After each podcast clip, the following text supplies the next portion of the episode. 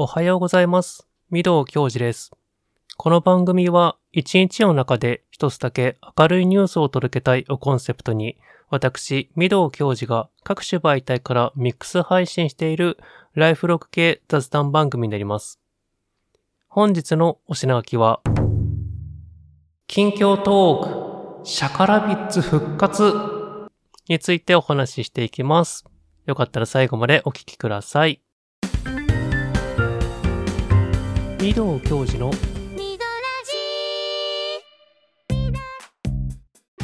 はい、えー改めまして、御堂教授です。えーっと、本日は近況トーク、えーシャカラビッツ復活ということで、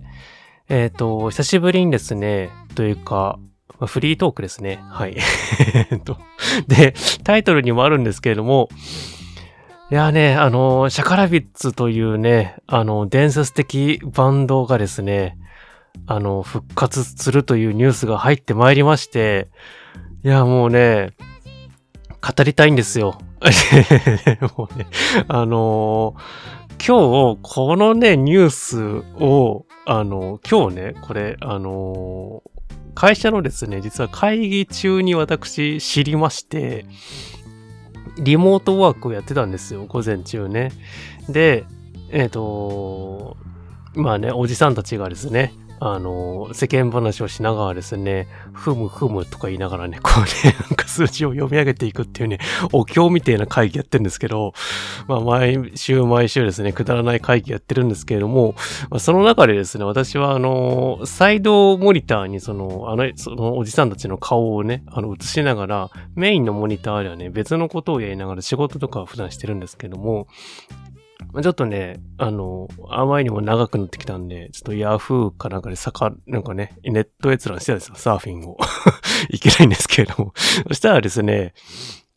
Google って、あの、今ね、トップページ開くと、そのユーザーに向けた、なんかこう、興味のあるニュースみたいなのをね、ピックアップで出してくれるんですよ。検索する以下の画面ですね。そしたらそこに、シャカラビッツ復活って決定っていうね、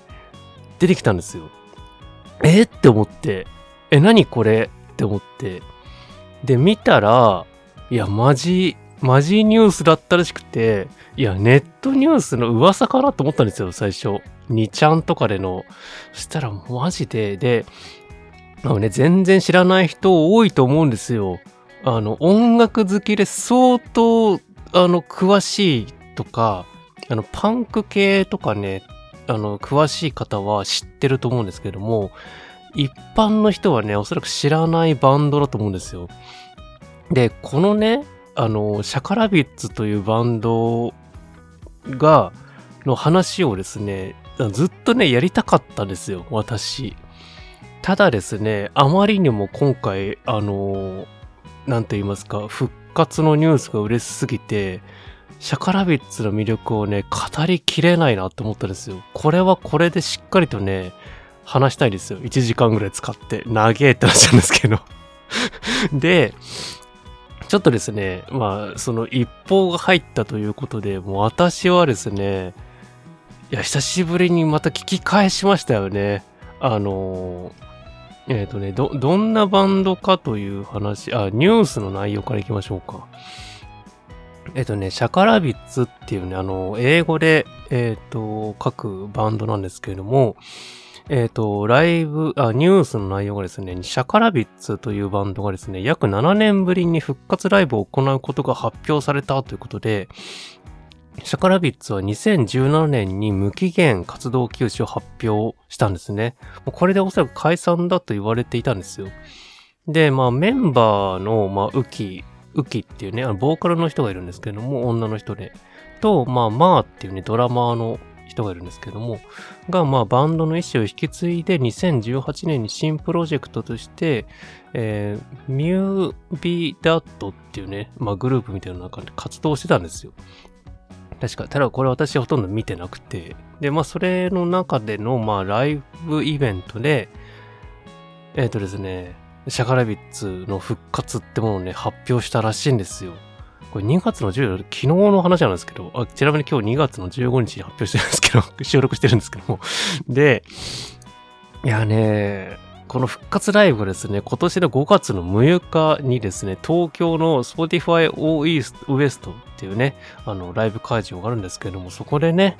あの、ライブやるということが決まったということで、いやーなんかもう、いやー、嬉しい限りですね、本当に。あの、これが1回限りの復活なのか、それとも、これからまたね、あの、新曲を定期的にね、あの、発表していくといった形での活動なのか、ちょっと全然わからないんですけれども、いや、もう、もうね、全然もう会議の内容なんか全然入ってこないですよ。もうこのニュースを目に読んだ瞬間に。もう全然なんかね、いやー、今日はもういい日だなと思いまして、でね、まあ、シャカラビッツの魅力を語ってしまうとちょっとキリがないんですけれども、あのえっとですね、な、なんで今日たまたまこれ収録してるかっていう話もあるんですけれども、えっとですね、まあ、2月じゃないですか。2月ね。うん、そうそうそう。で、あの、まあ、この間、2月はですね、3連休がね、2回あるんですよ。一応祝日がね、2回あって。で、まあ3連休ありまして、まあ皆さんね、こう、リフレッシュされましたか？というね、まあそんな感じのね、あの、近況投稿を撮ろうかなと思ってたんですよ。まあゆるくね。そしたらこのニュース来てって形で、で、まあ、全くね、今日ね、話すことは何も決めてないまま、とりあえずですね、あの、今週なんとか一本取らねば、みたいな感じで、もう完全にね、完全フリートークで久しぶりに撮るんですけれども、で、そうですね、あの、バレンタインがね、あったじゃないですか、今週。2月の14日ですよね。13だったかな ?14 日で、あの、バレンタインの話をですね、何かしようかなと思ったんですよ。珍しく。こう、あんまりこのね、ミドラジはですね、季節的なイベントに関してね、ほとんど取り上げないでね、喋っていくっていうスタイルなんですけども、なんかいろんな番組さんも最近聞いてて、いや、季節の話はやっぱするべきでしょうっていう風な、なんかね、おっしゃってる方もいたんですよ。で、まあそうだよなと思って、まあ、せっかくや、ラジオやってるんだから、なんかね、バレンタインの話でもやるかと思ったんですけども、なんかですね、思い出を探したんですよ。探したっていうのもないですけど、いや、マジで何もなくて、いや、驚きましたね。あの、恵方巻きの方は、節分の方の思い出はね、いろいろとあったんですよ。あの、私、昔コンビニで働いてた頃に恵方巻きをね、バカみたいに売ってたんで、いや、そこで店舗でね、あの、売り上げナンバーワンを獲得するぐらいに私はね、恵方巻きを売り尽くした恵方巻きマスターなんですけれども、それね、節分の話なんですよね、って思って、で、バレンタインの話は、もちろんね、コンビニでバレンタインも私もね、ちょこ売りましたよ。あの、レジの横にね、こう山積みにして、一つおいかがですかみたいな感じでね売ってたんですけど、まあ売れないのね。あの、バレンタインのチョコレートってコンビニでも。あのー、まあ私がね、夜勤に入ってたってこともあったんですけれども、あの、夜勤にですね、チョコレートを買ってくね、おじさんとかね、おばさんなんてのはね、まあいないんですよ。で代わりにね、そんなもんいらないからね、あんまんくれとかね、肉まんの時期なんですよ、ちょうど。2月はまだね、肉まんが売れる時期なんで、肉まんの方が売れたなっていうね、ことはあるんですけども、まあ、そのぐらいで本当にねバレンタインで誰かからもらったとか、誰かに渡したとかっていう話はね、一切なくて、いや、これはいかんぞと思いまして、そんなことをね、今週ね、なんとなく考えてたんですよ。で、これトークネタないなと思って、ちょっと今週もちょっと収録する時間もないし、ちょっと厳しいな、みたいなことをね、思ってたんですよ。ただですね、まあ今週ね、まあいろいろと実はそんな中でもありまして、ニュースが。今日ね、ニュースの話ですね、ほとんどね。あのシャカラビのね、復活の話から始まって、それは今日の話なんですけれども、えっ、とね、えっ、と、そうだ。あと、バレンタインのそうだ話で思い出したのが、えっ、とね、今ね、私、あの、ゲームの、ソーシャルゲーム、携帯ゲームの、あのね、ポケモンスリープっていうのにハマってるんですよ。わか、知ります知ってますかね？あの、睡眠計測アプリっていう形で、あの、任天堂がね、あの、は、あの、リリースしてるポケモンスリープっていうアプリなんですけれども、まあ、ポケモンたちとですね、あの、夜な夜な一緒に寝ることによって、あなたの睡眠を改善していきましょうみたいなね、まあそういう趣旨の、まあアプリなんですけれども、まあ実際ところは、まああのポケモンスリープって中にいろんなね、ポケモンがもちろん出てくるんですけれども、その朝起きた時に、こう出てくるね、ポケモンが毎回ランダムでね、いろんな寝顔の状態で出てくるんですけど、それをね、あの、モンスターサブレというね、まあ、モンスターボールみたいなのをね、クッキーみたいなのをね、投げつけてね、こう食わせて、で、こう捕獲していくっていうね、まあ、そういうゲームなんですけども、まあ、それに最近ハマっておりまして、で、ポケモンスリープはですね、やっぱりソーシャルゲームなので、あの、この季節イベントみたいなのによくね、毎月なんだかんだでやってるんですよ。で、今週はあの、バレンタイン企画、バレンタインイベントやってまして、まあ、いろんなですね、あの、何ですかね、あの、カビゴンが出てくるんですよ。カビゴンにとにかくご飯をあげて食わせて太らしていくっていうのも、一応そのメインのところの、まあ、ゲームの楽しみ方でもあるんですけれども、まあ、今週のなんか料理っていうものがあって、カレーとサラダとデザートってね、毎回変わるんですけれども、毎週ね、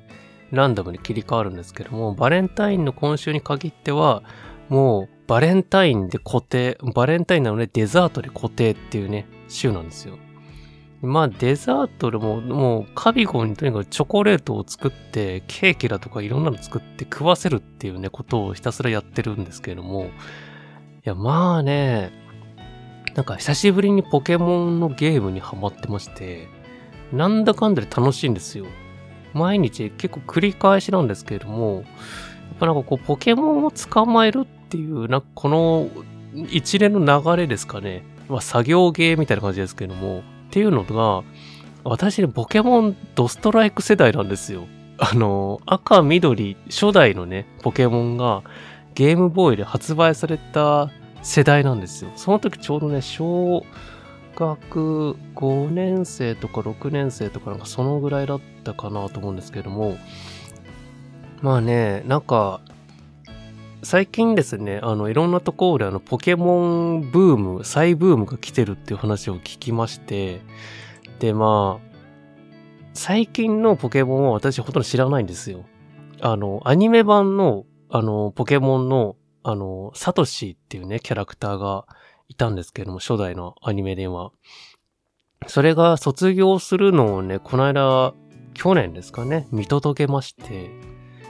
ついに私のポケモンは終わったなと思っていたんですけれども、まさかここに来て、まあ睡眠という形でね、私は不眠症でもあるので、睡眠にはかなりね、まあ、こう悩んでた人ではいるあるんですよ。その人に対してポケモンという形でね、まさか睡眠とさらにまた向き合う時間ができるなんてことはね、夢にも思ってなかったので、いやー、楽しいですね。毎日ピカチュウたちとね、あの、頑張って寝ようやって言いながらね、ポチッとしてね、こうベッドの脇に置いて寝るっていうことやってるんですけれども、ぜひですね、あの、不眠症気味の方はね、あの、またね、久しぶりにポケモンちょっとね、なんかゲーム、手軽にね、できるなんかものやりたいなって方はね、ぜひぜひね、ポケモンスリープというゲームでちょっとね、試してみてください。はい。でですね、まあ、ニュースで、あのー、驚いたニュース、実はもう二つありまして、今週。で、一つ目は、あのー、ゲームの話なんですよ、また。お前、ゲーム好きだなって話なんですけど、あのー、えっ、と、ゲームで、あの、プレイステーション5で発売される、えっ、ー、と、ファイナルファンタジー7リバースというね、作品がですね、ついに今月発売されるんですよ。ついに来たということで、で、あの、FF7、まあ FF ってね、ファイナルファンタジーっていう、まあ有名なタイトルだと思うんですけれども、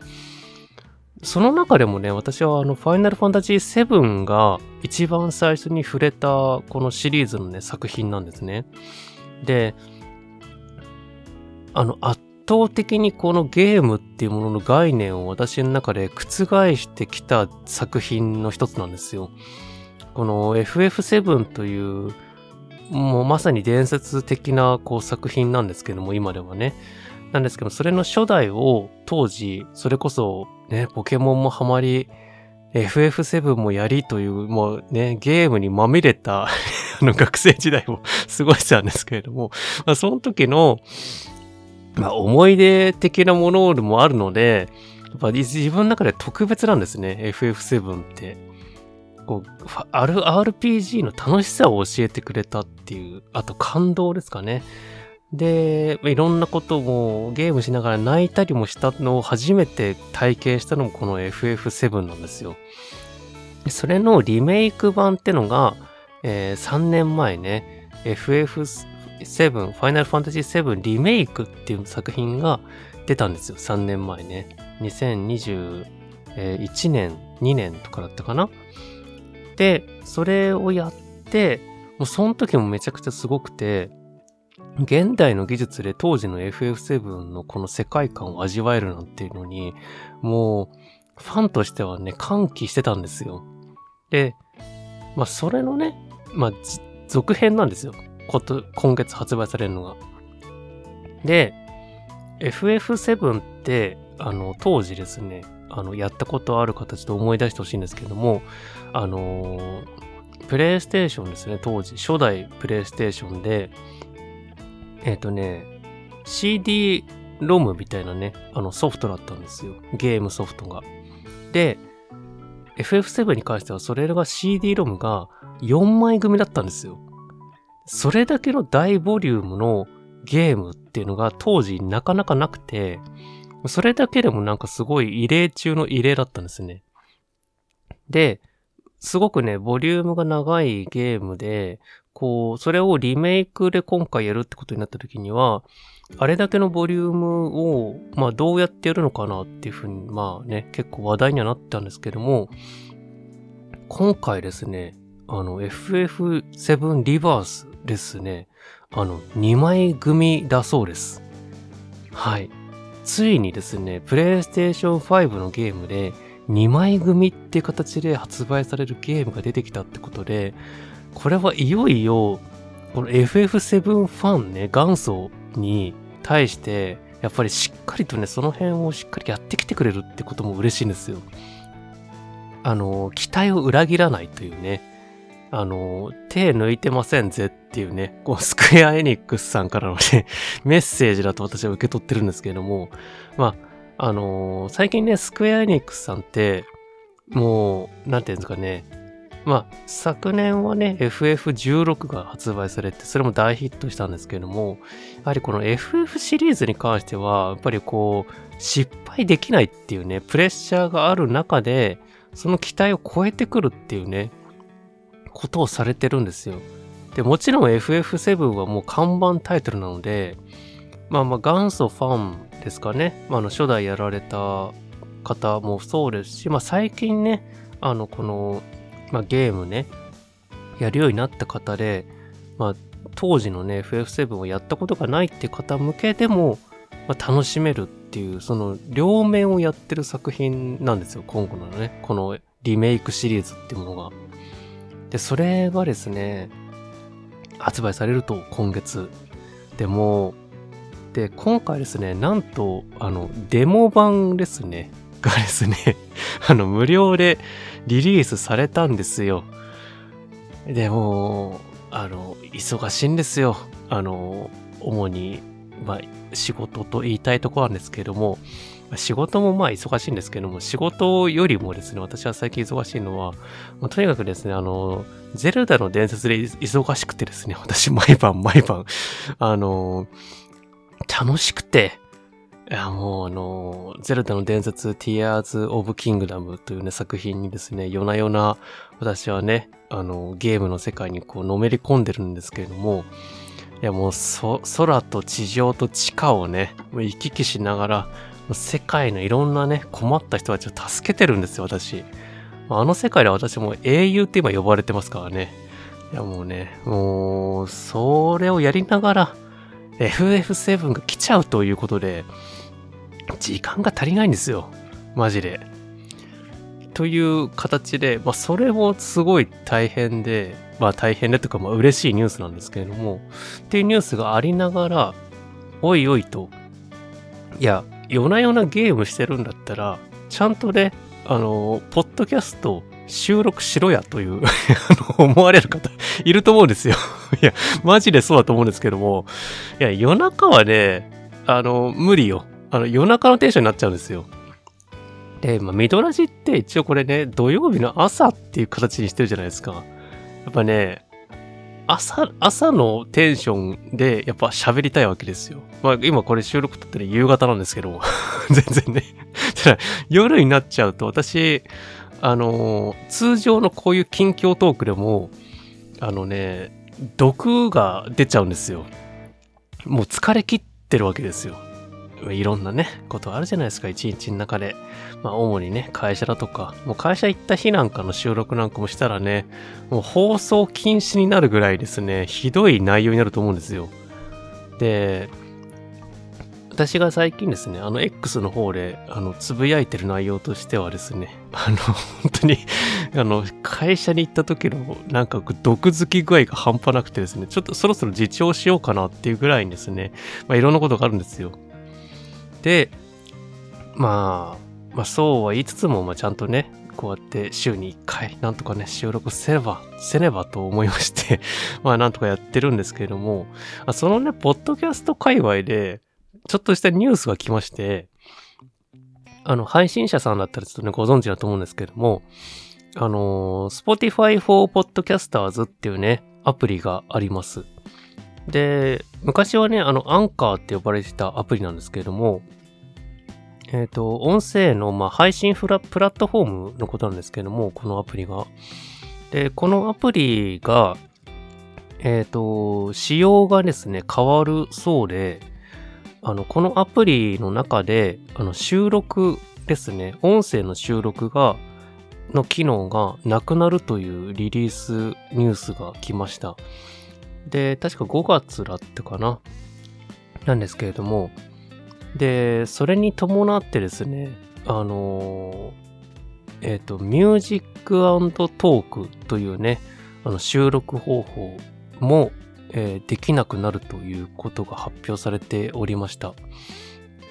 で、まあ、あの、今までの、えっ、ー、と、収録したこのミュージックトークってね、あの、私のこのミドラジですと、えっと、前半喋って、えっと、中に、え曲を一曲挟んで、で、後半ね、あの、いつものハイパーコメント返しをやるみたいなね、流れになってるんですけれども、その中盤のところに流してる、あの、曲がですね、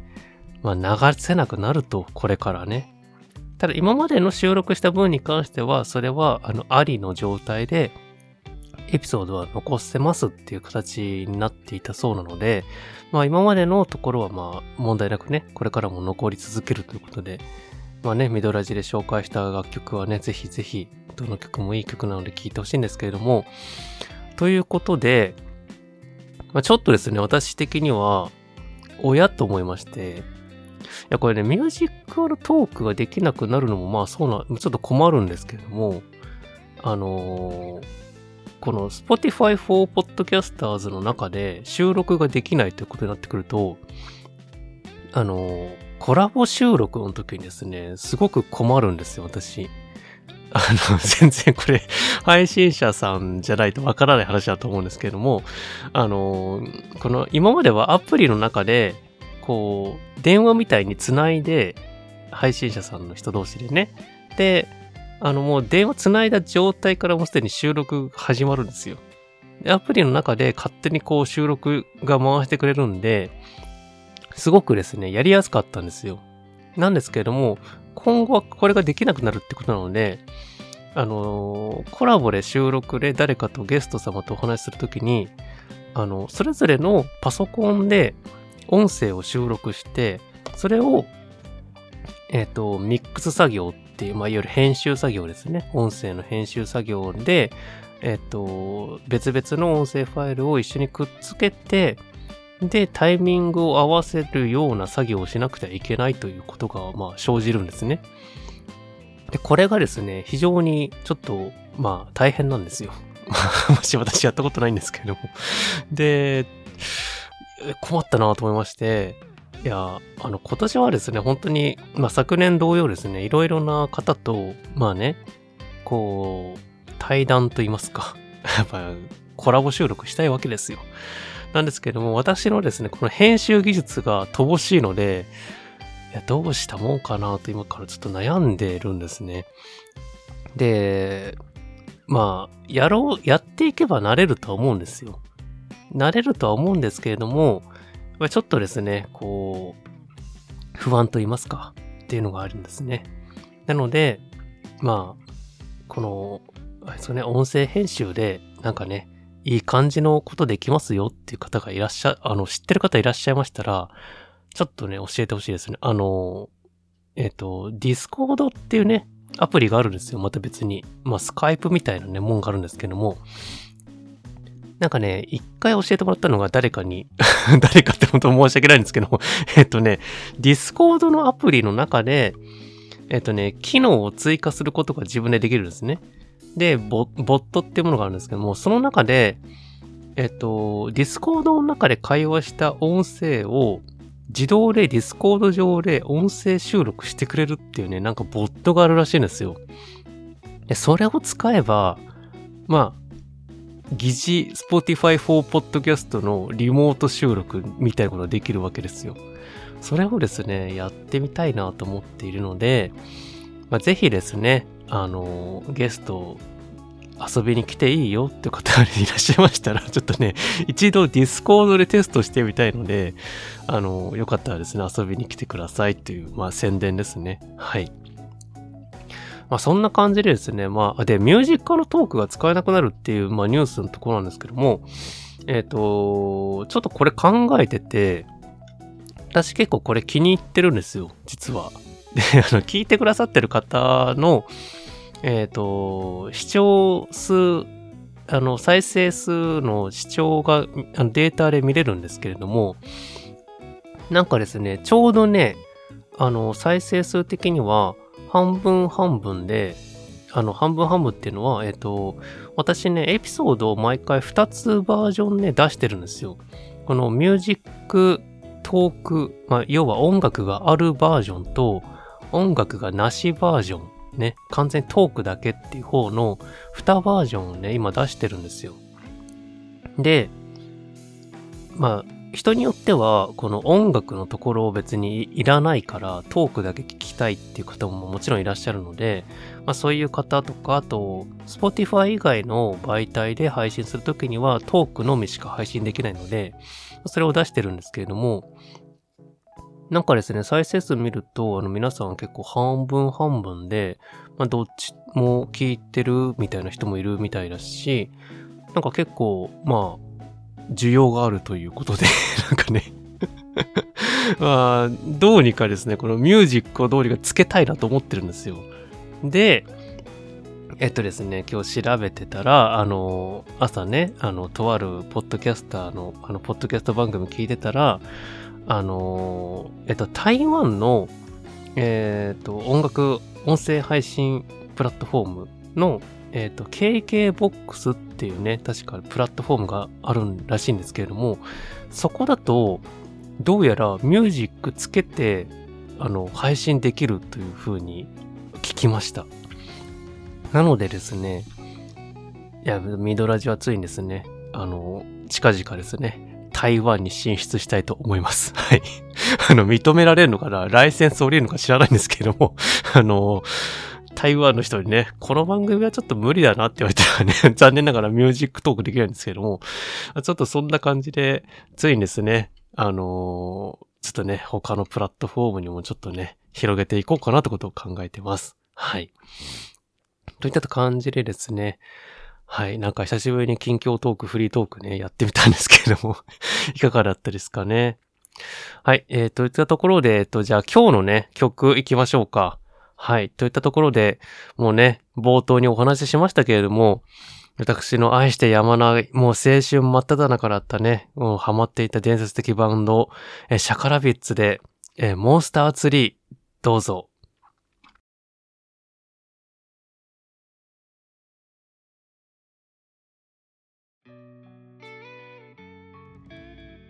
はい、エンディング入っていきます。えー、本日の振り返り、えー、近況トーク、えー、シャカラビッツ復活、え、募集中のコーナーをご紹介していきます。え、次回のお久しぶりです。エモスギりんたろうですのコーナーは、えー、13年前の2010年12月を振り返っていきます。はい、12月ですよ、まだ。えっと、皆さんのね、2010年のエモ懐かしいエピソードをよかったら送ってください。コメント、メール待ってます。えっ、ー、と、二つ目のコーナーですね。えっ、ー、と、言いたいことも言えない混乱の中に通称読解のコーナーもやっております。えー、あなたの言いたかったけれど言えなかったこと、えずっと気になっているんだけれども実は言えないことなどありましたらですね、お気軽にこのコーナーで皆さんのね、毒を吐き出してみませんか？ということで、こちらもコメントメール待ってます。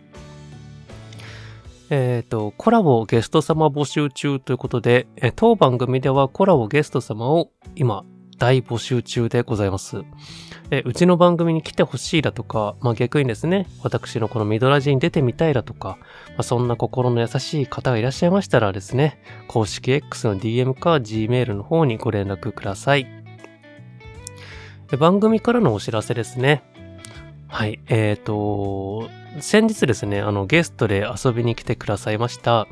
えー、ローテナントのラジオ局さんのね、あの、ムムソのピーノさんがこの間来ていただきましたけれども、えっと、私が、えっと、ローテナントのラジオ局さんの方に、えー、先日ですね、あのゲストとして出演させていただきました。遊びに行かせていただきました。はい。で、そうですね、あの、念願のと言いますか、あの、ミツバチさんとね、実はお話しすることができまして あの、すごく楽しい、楽しい収録になりましたね。あの、もうエピソードはもう上がっていて、もう聞かれた方もいらっしゃると思うんですけれども、まあよかったらですね、あの、ぜひ聞いてみてください。あの、えっと、何についてお話ししてたかと言いますと、あの、お金の話についてね、あの、二人でね、あ、三人でか、あの、話したんですけど、あの、三橋さんと主に私で、えっとね、新ニーサってね、あの、今、すごく話題じゃないですか。もう、テレビつけりゃニーサ、ニーサやれと、YouTube つけりゃね、ニーサやらないと終わっちまうぞみたいなことをね、なんかすごくね、インフルエンサーの方とか話してますけれども、そのね、ニーサっていうものについてね、ちょっとね、三橋さんと一緒に、こう、ムムサノピーノさんにね、ちょっとご紹介していくっていう話をね、してます。はい。よかったらね、聞いてみてください。はい、といったところでですね、まあ久しぶりに近況トークでしたね。はい。あ、で、えっと、ハイパーコメント会社のコーナーはですね、あの、やります。いずれ。はい。と、すっごく、あの、本当ありがたいことで、あの、本当に申し訳なかったんですけど、あの、ハイパーコメント返しが最近溜まってるので、あの、どうなってるんですかっていうね、あの、思われる方いらっしゃると思うんですけども、あの、やります。はい、ちゃんと。なので、ちょっと今日は、ちょっと短めだったんですけれども、あの、ね、いつか、あのちゃんといただいたコメントだとかは全部、あとお便りも方もですね、あの、いただいておりまして、あの、そちらの方もですね、あの、じっくりと、あの、お話ししていきたいなと思っているので、あの、そうですね。あの、ハイパーコメント返しは、あの、まあ、感想とかね、いただいたコメントだとか、基本的に読み上げていくんですけれども、あの、そうじゃなくて、あの、何か質問と言いますか。なんかね、